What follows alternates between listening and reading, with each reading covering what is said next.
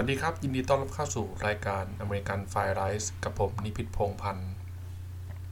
วันที่บันทึกเสียงนี้เป็นสัปดาห์ที่ 3 ของเดือนมกราคมปี 2020 แล้วครับ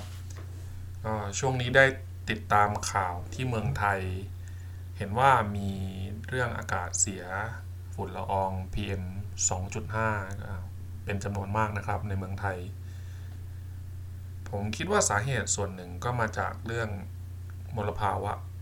ทางอากาศจากรถยนต์เลยนะครับ ก็เลยอยากจะนำเรื่องการควบคุมมลพิษ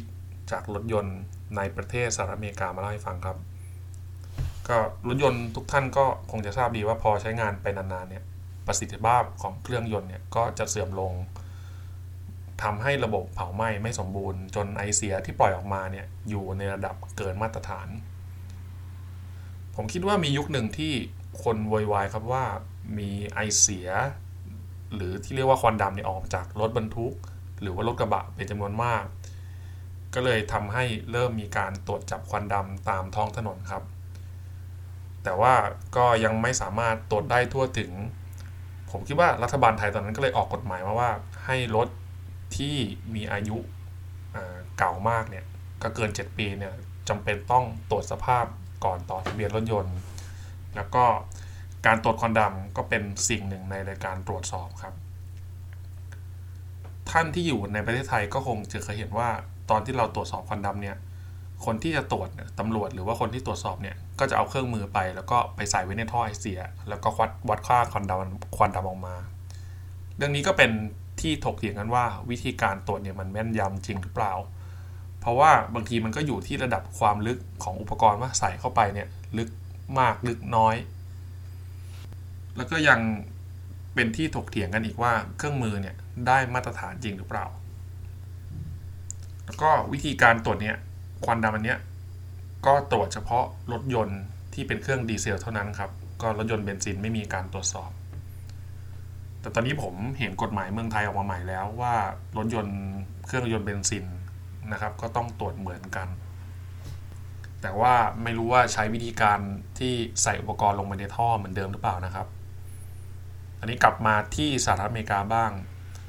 ก็เอาเท่าที่ผมรู้นะครับ คงไม่เท้าไปไกลมาก ตอนที่ผมมาถึงสหรัฐอเมริกาเนี่ย ตอนนั้นก็ยังซื้อรถใหม่ไม่ได้ ก็ต้องลงซื้อมือสองในสหรัฐอเมริกาเนี่ยรถมือสองมีราคาถูกมากครับ จริงๆ ก็ไม่ใช่แค่รถมือสองนะรถใหม่ก็ถูกกว่าเมืองไทยมาก ไว้มีโอกาสจะมาเล่าการซื้อรถยนต์ในอเมริกาให้ฟังกันครับ ตอนที่ผมซื้อรถเนี่ย เขายังไม่บังคับให้เราต้องไปตรวจสภาพเหมือนที่เมืองไทยนะครับ แต่ว่าพอครบกำหนด 1 ปี ก็จะมีไปรษณียบัตรมาจากขนส่ง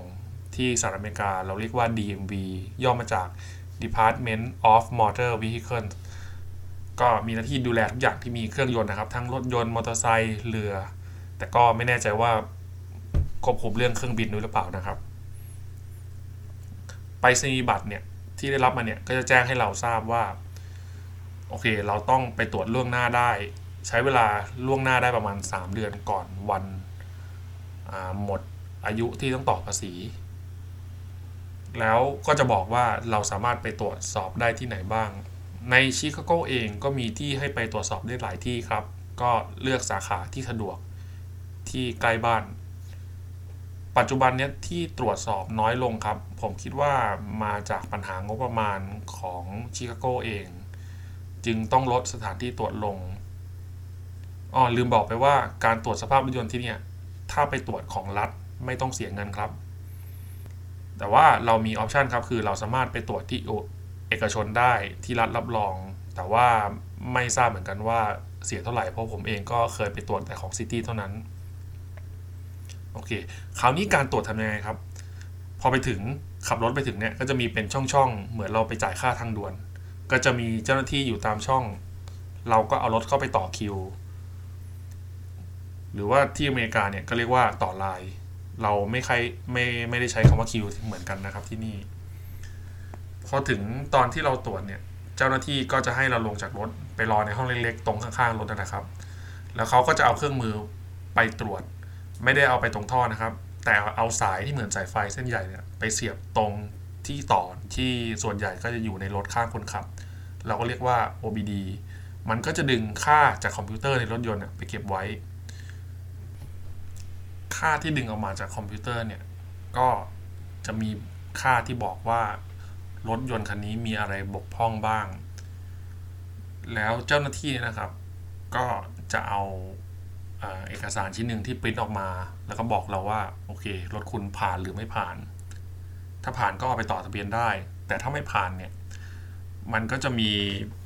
โค้ดบอกนะครับว่าคุณจะต้อง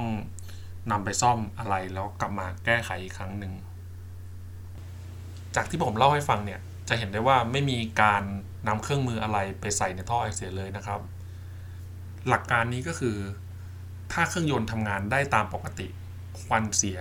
ก็จะไม่เกินมาตรฐาน สมัยก่อนประเทศสหรัฐอเมริกาก็เคยใช้ระบบยัดท่อเหมือนกันครับ แต่ผมคิดว่ามันไม่เที่ยงตรง เขาก็เลยออกแบบให้ต่อกับคอมพิวเตอร์ในรถโดยตรงเลย ซึ่งคอมพิวเตอร์ก็จะเก็บค่ามาจากเซ็นเซอร์ตามจุดต่างๆ ในรถ เท่าที่ผมรู้ก็คือรถยนต์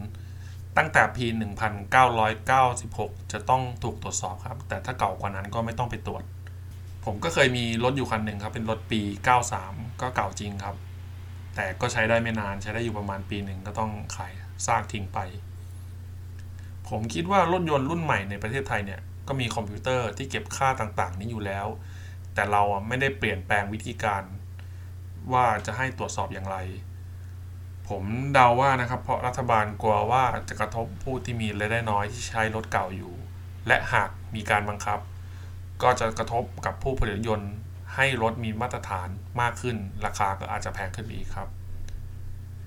ในสหรัฐอเมริกาเนี่ยแต่ละรัฐออกกฎหมายเองได้ครับ และรัฐแคลิฟอร์เนียก็เป็นรัฐที่มีมาตรการทางสิ่งแวดล้อมที่เข้มงวดที่สุด อย่างเช่นล่าสุดก็มีมาตรการแบนถุงพลาสติกก่อนรัฐอื่นนี่ครับ เรื่องรถยนต์ก็เช่นครับ ค่ามาตรฐานในรถยนต์เนี่ยก็จะเข้มงวดกว่ารัฐอื่น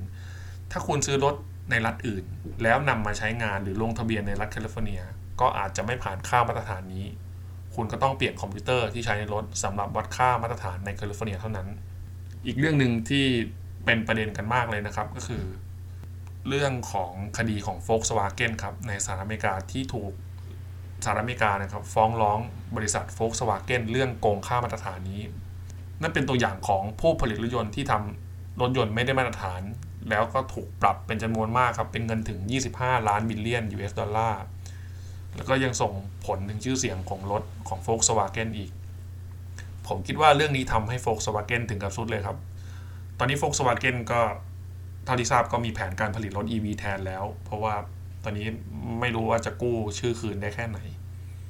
ผมมาอยู่ที่อเมริกานานพอสมควรครับ ก็รู้สึกได้ว่าอากาศที่เนี่ยค่อนข้างโปร่งกว่าในเมืองไทย ถึงแม้ว่าจะเป็นย่านดาวเทาก็จะไม่รู้สึกถึงมลพิษทางอากาศมาก ถึงแม้ในชิคาโกเองเนี่ยจะมีการก่อสร้างอยู่ตลอดเวลา แต่ว่าอาจเป็นเพราะว่ามลพิษที่มาจากรถชนเนี่ยได้ถูกจัดการอย่างเป็นระบบ เรื่องนี้ผู้บริหารแต่ละรัฐ และประธานาธิบดีคนก่อนๆเนี่ยเขาใส่ใจครับ ผมก็ไม่รู้ว่าประธานาธิบดีคนนี้จะใส่ใจโลกมากแค่ไหน แต่อย่าเหมารวมนะครับว่าคนอเมริกันทั้งประเทศจะเป็นคนไม่ใส่ใจ ผมคิดว่า คนจำนวนมากที่นี่ก็สนับสนุนและรณรงค์เรื่องสิ่งแวดล้อมกันครับ ผมคงไม่กล้าพูดถึงรัฐบาลไทยว่าควรจะดำเนินการอย่างไร เพราะจริงๆ แล้วก็มีตัวอย่างเรื่องการจัดการที่ดินในหลายประเทศให้ศึกษา เพียงแต่จะเริ่มหรือเปล่า ก็ขอให้พี่น้องชาวไทยดูแลสุขภาพด้วยครับ ขอบคุณที่ติดตามรับฟังครับ แล้วพบกันใหม่ EP หน้า สวัสดีครับ